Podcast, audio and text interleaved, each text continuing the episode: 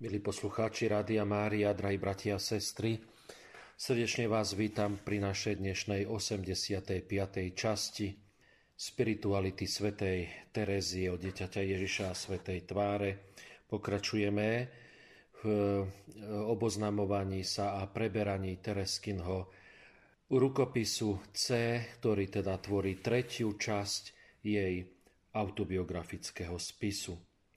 Tereska pokračuje v tomto svojom rukopise, ktorý písala v čase už svojej ťažkej choroby, kedy sa teda zdôveruje e, so svojím vnútorným stavom, a to v poslednom roku jej života, posledných mesiacoch od 4. júna do 8. júla píše tento svoj rukopis. Začala ten večer z 3. na 4. júna a v tomto svojom rukopise sa obracia na matku Máriu Gonzágu.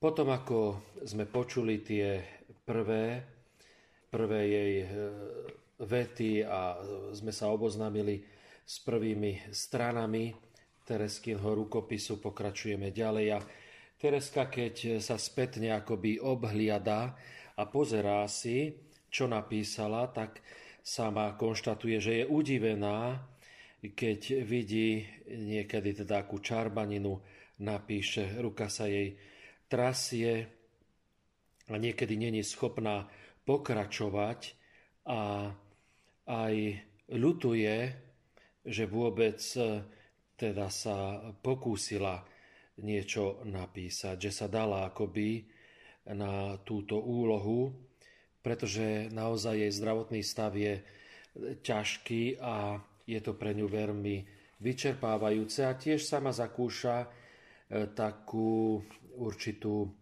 nespokojnosť s tým, čo napíše, pretože to nie dostatočne akoby e, vystihuje to, čo prežíva vo svojom vnútri. E, musíme si teda aj uvedomiť, že celý tento mesiac jún Tereska píše tento svoj rukopis raz vo svojej cele, inokedy zase v peknom bielom kresle, niekedy na invalidnom vozíku svojho otca, ktorý po jeho smrti bol daný do Karmelu, tento vozík. Často však je vyrušovaná ošetrovateľkami, sestrami, alebo inými sestrami, ktoré idú okolo nej, novickami, ktoré chcú s ňou rozprávať. A tak sama aj konštatuje, e, neviem, či môžem napísať 10 riadkov bez toho, aby ma niekto vyrušil. Tu odchádza jedna sestra, ktorá suší seno a práve mi súcitne hovorí, chúďa sestra, ty musíš byť to musí byť únavné celý deň takto písať. Tereska jej na to odpovedá, aby bola pokojná, že to vyzerá, že veľa píše, ale v skutočnosti e, nenapíše skoro nič. Ale e, Tereska napriek tomu teda sa snaží trpezlivo spraktizovať a pokračovať e, v tejto úlohe, na ktorú sa podujala. Sama si uvedomuje, že to, čo píše, častokrát nemá súvislosť, ale zároveň, keď ide rozprávať o svojej minulosti, musí najprv akoby opísať terajšie city, ktoré neskôr e, môže na ne akoby zabudnúť. A tak chce predovšetkým akoby povedať, že ju dojímajú všetky tie skutky, ktoré matka Maria Gonzaga voči Tereske prejavuje ako svoju pozornosť. Tereska uistuje matku Mariu Gonzagu, že jej srdce je naplnené vďačnosťou a nikdy nezabudne, za čo všetko je vďačí. Tereska tiež je vďačná e, za to, že sa celá komunita modlí za ňu deviatnik a to k Pane Márii Výťaznej. E, je vďačná Matke Márii Gonzáge, ktorá dala slúžiť za, na úmysel Tereskinho uzdravenia e, sveté, sveté omše. Teda v tomto čase Tereska prežíva veľkú vďačnosť aj voči matke Márii Gonzáge, aj ostatným spolusestrám, ktoré jej tiež prejavujú mnoho pozornosti a určitej takej osobitnej starostlivosti, starosti o, o ňu samotnú. Modlia sa teda od 4. júna, tak ako Tereska vlastne začala aj vtedy písať svoj rukopis C, modlia sa túto novenu k Pane Márii Výťaznej práve za e, Tereskino uzdravenie. Veď to bola práve táto Pana Mária, ktorá, e, Pana Mária Výťazná, ku ktorej dal tiež otec v tom chráme e, Pani Marie Výťaznej slúžiť sväté Omše v tom máji roku 1883, keď sa Tereska tak akoby e, duchovne e, akoby by sme mohli povedať zrútila, teda nervovo zrútila, keď odišla Pavlína do kláštora a Tereska akoby znova začala zakúšať tú, tú veľkú bolesť ktorú prežívala, keď jej zomrela rodná matka. A teraz teda sa opäť obracia, obracia komunita na panu Máriu Výťaznú, teda na tú matku Máriu, ktorá učinila zázrak v roku 1883. A ten istý deň tohto 4. júna pri rekreácii leží Tereska na slamníku, teda na, na tom lôžku sestry Genovévy a akoby sa lúči so svojimi sestrami, ktoré ju neunavne pozorujú a počúvajú jej. A vyjadruje Tereska svoje veľké šťastie nad tým, že čoskoro zomrie a že si tým už je istá a aby sa nedivili, keď sa im po svojej smrti nezjaví a keď neuvidia žiadnu mimoriadnú vec ako znamenie jej šťastia. Pretože Tereska konštatuje, pripomeňte si, že nemám, že nemať túžbu niečo vidieť, to je moja malá cesta. Tereska tuší, ako sme o tom aj hovorili minulý rok a spomenieme, že nebude môcť často príjmať Eucharistiu, pretože jej zdravotný stav jej to nedovolí. Má takéto tušenie a sama teda hovorí o tom, že aby sa nedivili jej sestry, keď ju raz ráno nájdu mŕtvu, jednoducho, aby si uvedomili, že prišiel pre ňu dobrý Boh Otec. Príjmať sviatosti je nepochybne veľká milosť. Ale keď to Pán Boh neumožní, je to dobre i tak. Všetko je milosť. Teda Tereska, hoci tak veľmi túžila často príjmať Eucharistiu, akoby sa sama uzmieruje s tým, čo ju očakáva, je akoby na to pripravená. Vždycky Tereska ľutovala ten prísny postoj matky Márii Gonzágy, ktorá odmietala aplikovať dekréty z roku 1891.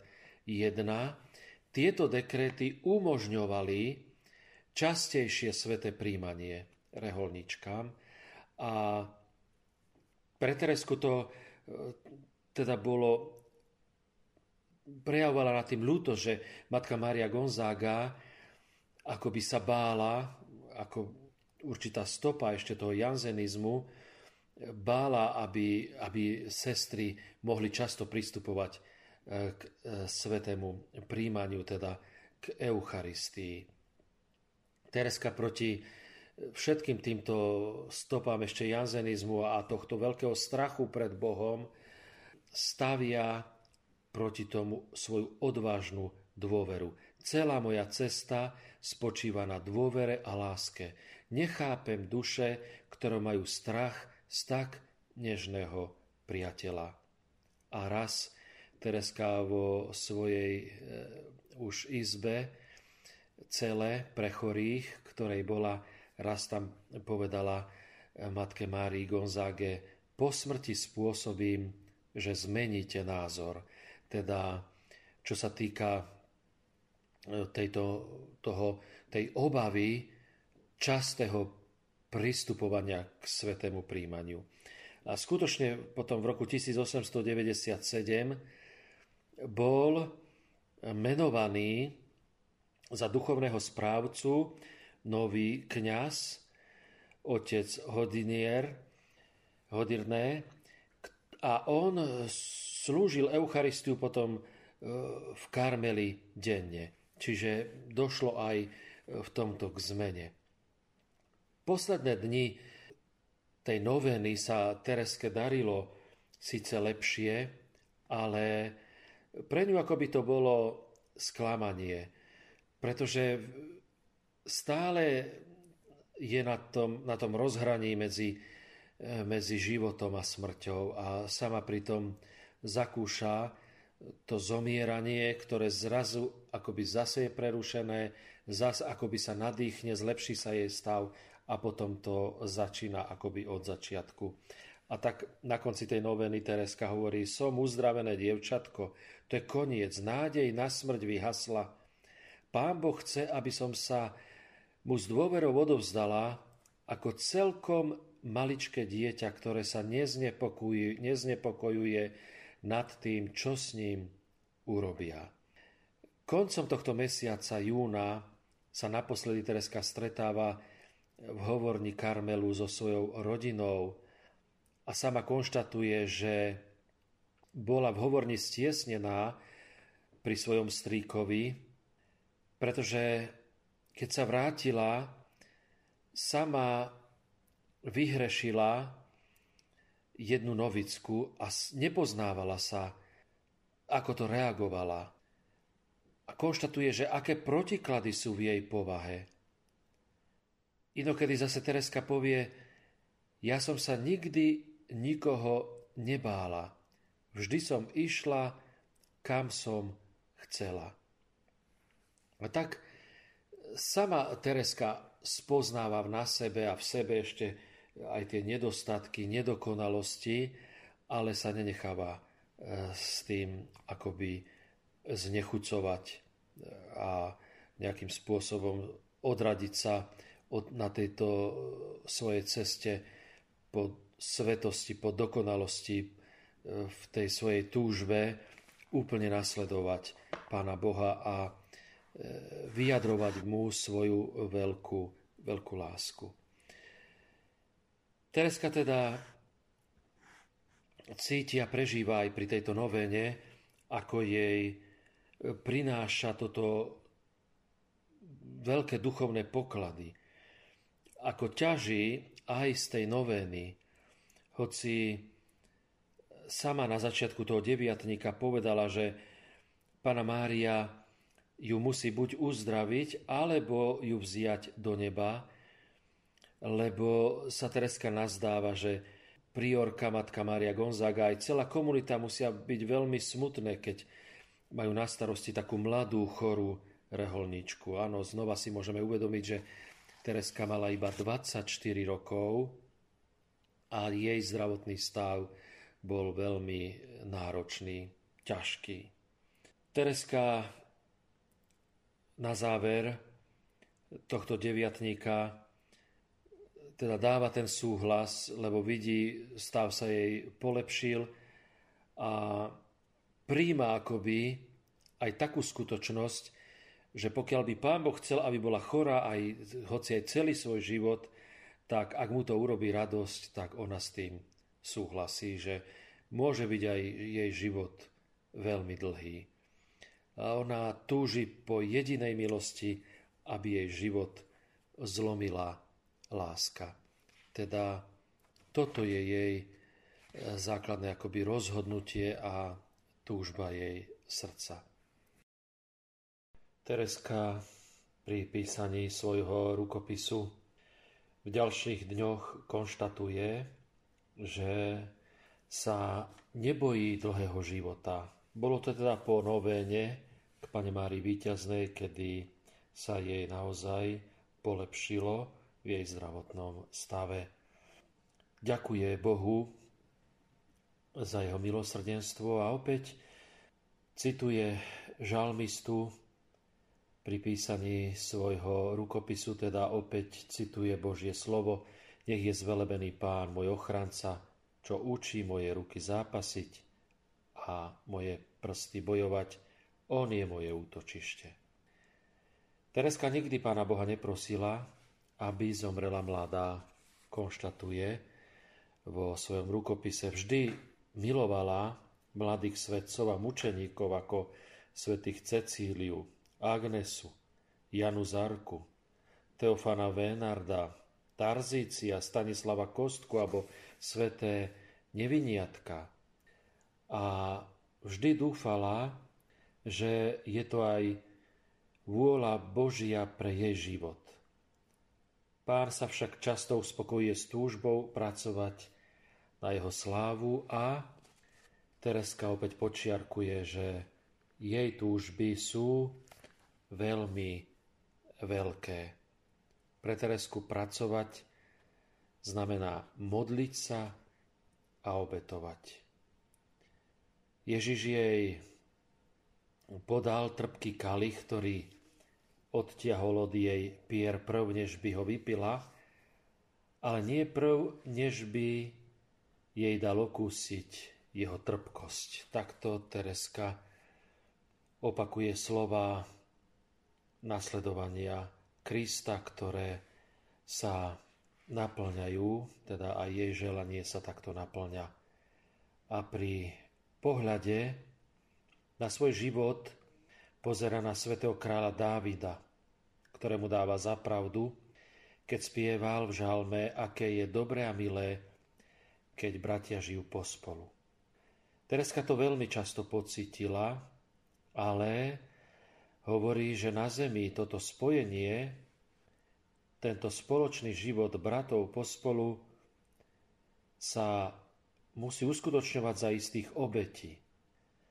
A Tereska do Karmelu neprišla preto, aby tam žila so svojimi rodnými sestrami. To nebola jej motivácia. Ona si udržiavala v Karmeli veľký odstup od svojich sestier. Ale prišla jedine preto, aby odpovedala na Ježišovú výzvu. Dobre tušila, že život s vlastnými sestrami bude pre ňu príčinou ústavičného utrpenia, pokiaľ nechce v ničom vyhovieť svojej prirodzenosti. A tak sa Tereska pýta, ako môže niekto tvrdiť, že je lepšie vzdialiť sa od svojich blízkych. Ako je to lepšie? Či sa niekedy vyčítalo, keď bratia spolu bojovali na boisku na tom istom, alebo keď si spolu bežali po palmu mučeníctva.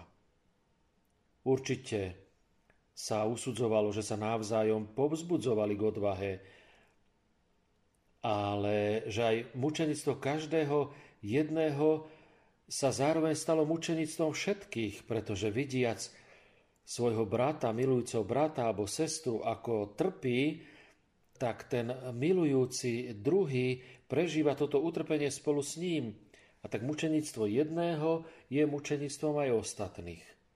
A tak je to aj v reholnom živote, ktorý teológovia nazývajú mučeníctvom, hovorí Tereska. Keď sa srdce dáva Bohu, nestráca pritom svoju prirodzenú nehu, naopak táto neha rastie a stáva sa čistejšou a božskejšou. Tereska túto svoju lásku, nežnú lásku vyznáva a uistuje aj svoju matku priorku, že miluje takto svoje sestry – a nie len rodné sestry, ale všetky sestry v komunite aj samotnú e, matku predstavenú. A je šťastná, že bojuje v kruhu rodiny. Pričom Tereska zdôrazňuje tieto slová v kruhu rodiny, pretože tou rodinou ona myslí nie len svoje rodné sestry, ale všetky sestry z kláštora a bojuje takto spoločne za slávu kráľa nebies. A je ochotná bežať ale aj na iné boisko, keby jej božský generál dal a prejavil takéto želanie. Nemusel by jej to rozkazovať, ale stačil by len jeho pohľad. Tereska tu naráža na to, ako ona od vstupu do Karmelu si stále myslela, že ak ju Ježiš nevezme e, v mladosti, teda prískoro do neba, tak jej údelom bude to, aby akoby napodobňovala Noémovú holubicu. Nazdávala sa Tereska, že odíde na misie, aspoň teda od jej slubov v roku 1890 e, mala teda takúto, takúto túžbu. A Tereska by bola ochotná letieť aj veľmi, veľmi ďaleko k brehom neveriacich a niesla by so sebou olivovú ratolesť. Toto, a táto myšlienka Tereske umožňovala, aby sa povznášala nad všetko stvorené. Ona pochopila, že aj v Karmeli môžu byť rôzne rozlučky, že iba v nebi bude spojenie úplne a väčné a teda zatúžila ešte viac, aby jej duša prebývala v nebesiach. Aby sa na prirodzené veci pozerala už v tomto pozemskom živote iba z diálky. Teda duša, aby už prežívala tú nebeskú prítomnosť. A tak takto naplnená touto milosťou nebeskou už počas pozemského života, bola ochotná nielen byť vyhnankyňou uprostred neznámeho ľudu, ale, čo by pre ňu bolo ešte trpkejšie, prijať aj vyhnanstvo pre svoje sestry. Takto vnímala aj prípadné odlúčenie jej, keby odišla na misie, ale aj odlúčenie jej sestier, keby naopak niektorá z nich, z týchto jej rodných sestier, odišla na misie do niektorého e, Karmelu, teda v misiách. Ale Tereska hovorí o tom, ako nikdy nezabudne na 2. august roku 1896, teda ani nie rok predtým, ako píše tieto, tieto riadky, pretože v ten deň odchádzali misionári, odchádzali misionári do, do misií a jeden z jej duchovných bratov, Pater Ruland, nastúpil Marsej na loď do Číny.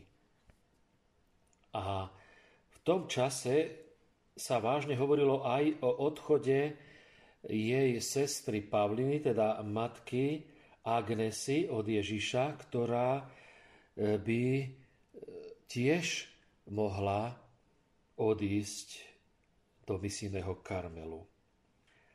A Tereska Veru hovorí o tom, že nebola by ochotná urobiť ani najmenej, aby v tom zabránila svojej sestre. Teda bola v tomto akoby slobodná, nechcela jej v tom brániť, ale cítila vo svojom srdci veľký smútok. Nazdávala sa, že duša jej sestry, taká citlivá a jemná, nie je stvorená žiť medzi ľuďmi, ktorí ju nemôžu pochopiť. A, a tak jej v hlave vyrilo tisíc myšlienok, ale Ježiš akoby neodpovedal jej na túto búrku. Hovorí o tom Tereska opäť naražajúc na slova, Božie, Božie slovo, slova evangelistu Mareka vo 4.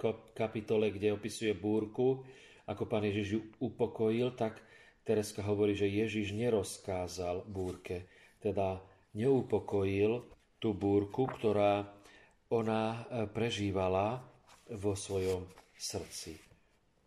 A tak Tereska hovorí Bohu, môj Bože, z lásky k Tebe príjmam všetko, ak to chceš, ozaj chcem trpieť aj zomrieť od žialu.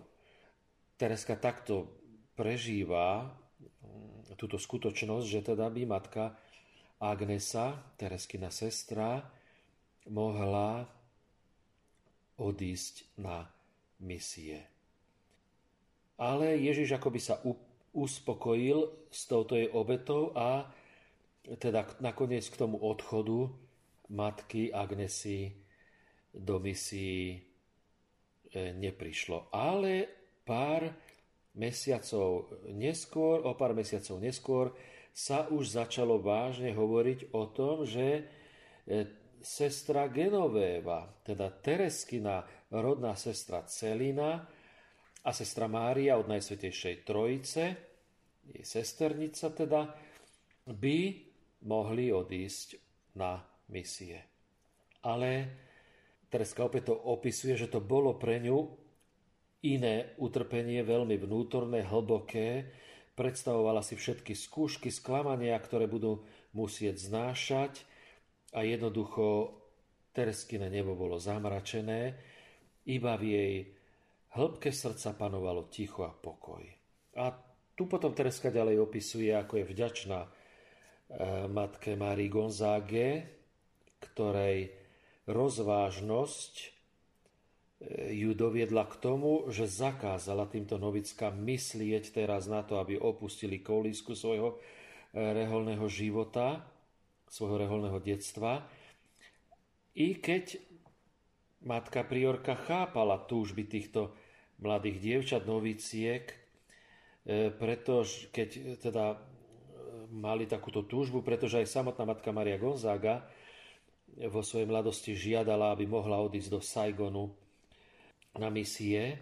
A teda akoby táto túžba, ktorá bola v srdci matky Mári Gonzágy sa potom odrážala aj v srdci týchto jej duchovných detí, ktoré, ktoré jej boli zverené. To bolo v rokoch 1861 alebo 1862, keď teda matka Maria Gonzaga o tomto uvažovala a tiež sa akoby tak pripravovala na to, že by, že by odišla na misie do Karmelu. Tereska tu opäť akoby nadvezuje na to, že aj v nej sa nachádzala táto túžba. Aj v jej duši bola túžba teda odísť na misie do Karmelu a túžila potom a aj túži a prejavuje svoju ochotu, že ak by ju Pana Mária uzdravila, tak je ochotná a aj túži opustiť túto oázu Karmelu v Lizie, kde žije taká šťastná a odísť do cudzej krajiny. Spomína si Tereska na to, ako matka Maria Gonzaga jej opisovala vysvetlovala, že odísť do misií, teda do nejakého karmelu na misie, je to ešte zvlášť osobitné povolanie a mnohé duše sa domnievajú, že sú k tomu povolané, hoci v skutočnosti to tak nie je. Ale Tereske matka Mária Gonzaga potvrdila, že ona to povolanie má a jedinou prekážkou, avšak samozrejme závažnou, je jej zdravie. A Tereska nadvezuje na to v tom zmysle, že keby táto prekážka pominula, keby teda bola uzdravená a Boh by ju volal do dielav, vôbec e, sa preto neznepokojuje, ak by jedného dňa musela opustiť tento drahý Karmel Blizie, i keď by to nebolo bez bolesti, pretože Ježiš jej nedal srdce, srdce necitlivé, ale práve preto, že to srdce je citlivé, tak je schopné trpieť a túži, aby dalo Ježišovi všetko, čo mu len môže dať. A tak tu v Karmeli v Lizie žije bez nejakých starostí o biednu zem, má plniť iba milé a ľahké poslanie, ako to hovorí, ktoré je zverené tu a opäť počiarkuje za každým to slovo tu, teda v tomto Karmeli v Lizie, ju obklopuje e, materinská láska e, priorky, nepociťuje chudobu, nikdy jej nič nechýbalo. Tu je milovaná všetkými sestrami aj predstavenou, všetci ju majú radi a to je veľmi príjemné. A preto Tereska akoby sníva o kláštore, kde by bola neznáma, kde by aj musela trpieť chudobou, nedostatkom lásky a potom aj prázdnotou srdca. Teda Tereska akoby sníva o takých tvrdších podmienkach, ktorými sú chudoba, nedostatok lásky a prázdnota srdca, čo zodpovedá takmer pustovnickému životu, o ktorom voľa kedy ešte rozprávala svojej sestre Celine a opäť tu vlastne vychádza z nasledovania Krista z druhej kapitoly tejto knižočky. Teda toto je pre Teresku predstava toho ozajstného takého utrpenia, trpieť chudobou, nedostatkom lásky a prázdnotou srdca. A ona o tom sníva, že je ochotná a rada by toto prežívala a toto by chcela darovať Ježišovi takúto svoju bolesť. Tereska teda opisuje, ako by bola ochotná a túži potom, ako ešte by mohla viacej prejaviť Ježišovi svoju lásku a teda, že by opustila všetko, čo je drahé.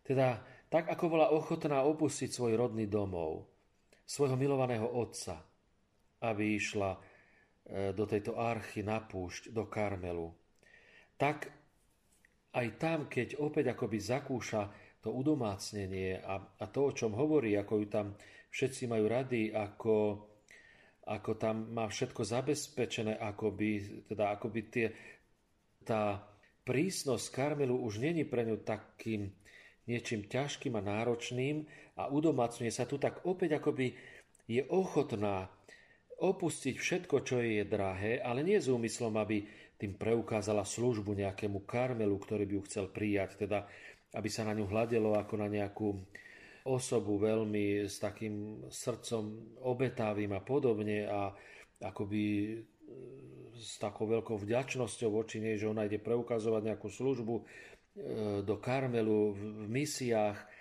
ktorý potrebuje takúto jej službu, ale Tereska hovorí o tom, že urobila by všetko samozrejme, čo by bolo v jej moci, ale ona vie o svojej neschopnosti, e, keď na seba pozerá, čo sa týka praktického života. Nakoniec ona bola e, aj spolu sestrami e, považovaná za lenivú alebo málo praktickú, keď, keď sa pozera na to hodnotenie, ako na ňu pozerali sestry. A teda ona nechce odísť preto, aby niekde kázala a ako by tak slúžila ako hrdinka, pretože karmelitánsky ideál bol rovnaký, či na misiách, alebo tu v Lizie, v domácno, do, teda v rodnej zemi. A ten ideál aj na misiách rovnaký milovať a obetovať sa. A Tereska v tomto akoby teda vidí, že ona prakticky vidí svoju neschopnosť tej praktickej oblasti a vie, že by sa všemožne usilovala o to, aby, aby bola samozrejme slúžiacou a prínosom, ale nikdy by nedokázala, hovorí, urobiť nič poriadne, pretože vonkoncom sa nevyzná, hovorí, vonkoncom sa nevyzná v pozemských veciach. Mojím jediným cieľom by bolo teda plniť Božiu vôľu, obetovať sa pre Neho tak, ako aby sa mu to páčilo. A jasne tiež cíti, že by nebola nejako sklamaná, lebo ak človek nečaká nič, len samé utrpenie, aj tá najmenšia radosť sa potom stáva veľkým nečakaným prekvapením. A samo utrpenie prináša najväčšiu radosť vtedy, keď človek toto utrpenie vyhľadáva ako taký najvzácnejší poklad. Ako niečo, čo, čo môže e, takto, takto darovať a obetovať sa. Tereska teda, pokiaľ by aj takto bola ochotná, alebo mohla by ísť na misie, tak e, nie s tým úmyslom, aby využila potom nejaké ovocie svojich prác, svojej šikovnosti, ale jej, ak by toto bolo jej cieľom, teda využiť svoju šikovnosť, svoje schopnosti a takto poslúžiť, tak by, hovorí, necítila taký blažený pokoj, ktorý ju zaplavuje. Pretože by ju trápilo, že nemôže uskutočniť svoje povolania, ísť na ďaleké misie. Jednoducho, Tereska konštatuje, že ona už dávno nepatrí sama sebe, že sa celkom odovzdala Ježišovi a že teda si s ňou on môže robiť, čo sa mu zapáči. Toto je ten akoby vrchol Tereskinej odovzdanosti, kde hovorí o tom, ako ona v tejto odovzdanosti a v tej poslednej fáze, ako sme o tom hovorili aj, je pripravená a môže teda akoby Ježiš s ňou robiť čokoľvek, čo sa jemu zapáči. A keď on jej dal náklonosť tomu úplnému vyhnanstvu, dal jej aj možnosť pochopiť všetky tie trápenia, s ktorými by sa tam mohla stretnúť.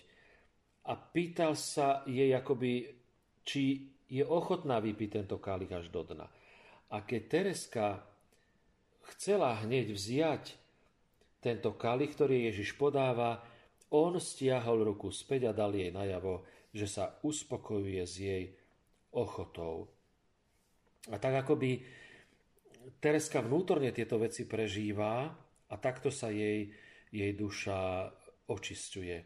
Spomeňme si napríklad aj, keď Tereska o tomto tu pekne hovorí, ako ona nezaklada si na tom, že by niekde mohla využívať ovocie svojich prác, svojich schopností.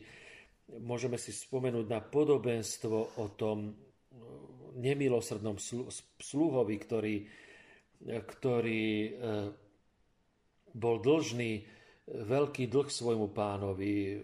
Teda pán Ježiš hovorí v tých tedajších hodnotách o, môžeme povedať vlastne, keby sme si to prepočítavali na niekoľko tón striebra, myslím 20 vagónov, vlak, keď si predstavíme 20 vagónov plných striebra, ako toto bol dlh tohto sluhu voči svojmu pánovi a on ho prosí o, o to, aby mu odpustil túto dlžobu a pán sa nad ním zlutoval a odpustil mu. A on, keď stretáva svojho spolusluhu, tak, ktorý mu je dlžný oveľa, o, neporovnateľne menej, hodnotu, ktorú môže získať alebo ktorá sa rovná jednej mzde jedného dňa práci, napríklad vo Vinici robotníka. Teda to bola taká hodnota, ktorú denná mzda robotníka vo Vinici v porovnaní s, s tým veľkým dlhom. A predsa tento sluha tomu, tohto svojho spolusluhu obžalúva, dáva ho vrhnúť do väzenia, pretože teda mu toto nesplatil. A pritom ide od svojho pána, ktorý mu odpustil veľkú dlžobu. Tak sa môžeme pýtať, ako je to možné, prečo, prečo nebol schopný odpustiť svojmu spoluslovi, v čom to jeho srdce bolo choré, ako je to možné, že to jeho srdce nebolo premenené tým veľkým milosrdenstvom svojho pána ktorý mu odpustil taký veľký dlh a on nebol schopný odpustiť takýto maličký dlh svojmu spolusluhovi a žalujú na ňo jeho vlastne tiež tí ostatní spolusluhovia.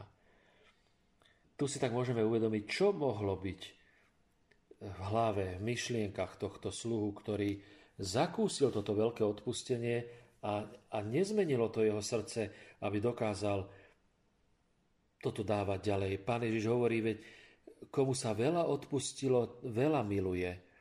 Komu sa menej odpustilo, menej miluje. Tomuto sa odpustilo veľa, prečo nebol schopný teda milovať a odpustiť svojmu spolubližnému.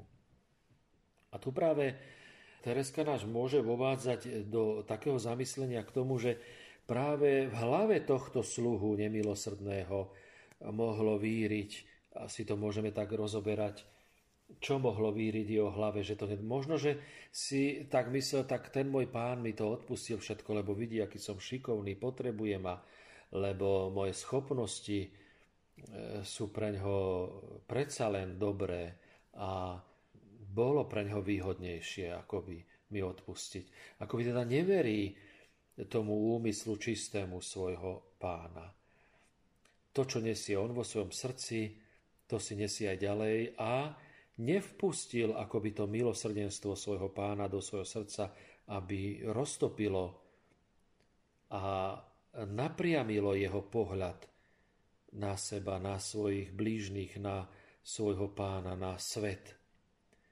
A to práve Tereska tu hovorí o tom, že ona nemá tento úmysel využívať ovocie svojich prác, myslieť si o sebe, aká som šikovná, schopná a ja môžem ísť na Karmel, na misie, pretože tam tie moje schopnosti by mohli využiť a ja by som im takýmto spôsobom slúžila a ako si ich tým ocenila, alebo bola by som pre nich možno akoby takouto záchrankyňou a podobne. Je to skrytá taká jemná už až domýšľavosť, a skrytá, skrytý odtieň takejto pýchy, keď e, to srdce človeka e, nedokáže prijať pravdu čistého milosrdenstva.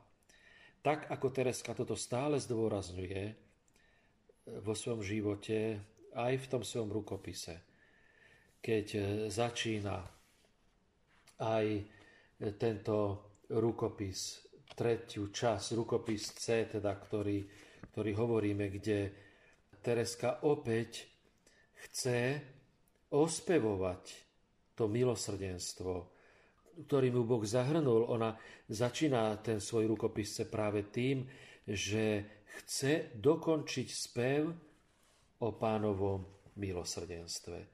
Toto je úmysel, keď píše svoj, svoju autobiografiu, teda tento rukopis C, dokončiť spev o pánovom milosrdenstve. Pretože s týmto úmyslom e, Tereska začínala aj písať ten rukopis A v januári roku 1895, keď na žiadosť e, matky Agnesy, teda jej sestry, rodnej sestry Pavlíny, e, začína opisovať svoj život, tak práve tiež hovorí o tom, že ona píše a ide ho písať, aby v tomto príbehu jej duše ukázala, aké veľké je pánové milosrdenstvo voči nej.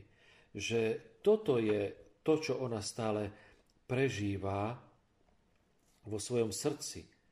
To je tým úmyslom, nie aby opisovala len to, čo žije, alebo ako ona prežíva rôzne pravdy, alebo aby vyučovala ostatných e, o tom, ako, ako to má byť a podobne. Tieto úmysly v nej nie sú. To je akoby niečo, čo prichádza už e, ako niečo následné potom, ako ona odpovedá na túto výzvu, pretože ona je povolaná v tom zmysle, ako to hovorí svätý Apoštol Pavol, zmilujem sa nad kým sa zmilujem, zľutujem sa nad kým sa zľutujem. Nezávisí to teda od toho, kto chce, ani od toho, kto beží, ale od Boha, ktorý sa zmilúva. Takto Tereska cituje list Rímanom 9. kapitolu 15. a 16. verš. Tereska teda poukazuje alebo pozera na ten svoj život, aby opísala toto pánovo milosrdenstvo. Toto sú tiež tie prvé slova, ktoré ona uvádza vo svojom rukopise zas A na začiatku. Napokon budem robiť iba jedno. Začnem ospevovať to, čo musím opakovať na veky. Pánovo milosrdenstvo. Toto je tak začiatok a Tereskin úmysel rukopisu A, ako aj rukopisu C. Toto je Tereskin pohľad, kde jej srdce je stále ako by takto naplnené, naplnené takýmto pohľadom na seba, na Pána Boha, na svet okolo seba. Tereska naozaj je apoštolom milosrdenstva. Ona vo všetkom, aj v tých bolesných a ťažkých e, životných skúškach a zásahoch, ktoré vo svojom živote prežíva a neboli to ľahké, vo všetkom sa snaží vidieť nachádzať ruku dobrého, milosrdného Boha. Na všetko sa snaží nazerať práve z tohto uhlu pohľadu. Na to, že Boh je voči nej milosrdný. Dokonca aj na to, že nezhrešila, že ako keď sme o tom hovorili, že Boh je voči nej bol ešte viac milosrdný ako voči Márii Magdaléne, lebo ju dopredu uchránil od toho, aby padla. On dopredu tú prekážku ako dobrý otec, keď chce uchrániť svojho syna, ani mu o tom nepovie, vie, kade pôjde, čo mu hrozí, ide dopredu pred ním odstrániť tú prekážku, ktor, na ktorej by mohol sa potknúť. Syn o tom ani nevie, že mu ju odstránil a bez pádu ide ďalej. Takto, ak si spomenieme, v tomto zmysle Tereska toto opisovala, že ona tak preto nezhrešila, ako jej to aj ten kňaz povedal, to ju nevyviedlo k píche, povýšeneckosti, ale ešte väčšej vďačnosti. Boh dobrý otec jej to nemusel povedať, prečím všetkým uchránila, aké prekážky odstránil, ale ona je za tomu ešte oveľa viac vďačná, lebo k nej bol ešte viac milosrdný ako k Márii Magdaléne, keďže jej tie prekážky ešte dopredu odstránil, aby, aby nepadla. Toto je jej srdce naplnené takouto vierou a takýmto pohľadom na Božie konanie. Drahí bratia a sestry, náš čas sa naplnil a tak vám na záver prajem opäť požehnaný a milostivý čas. Páter Branko Jozef Tupý z komunity Kráľovnej pokoja.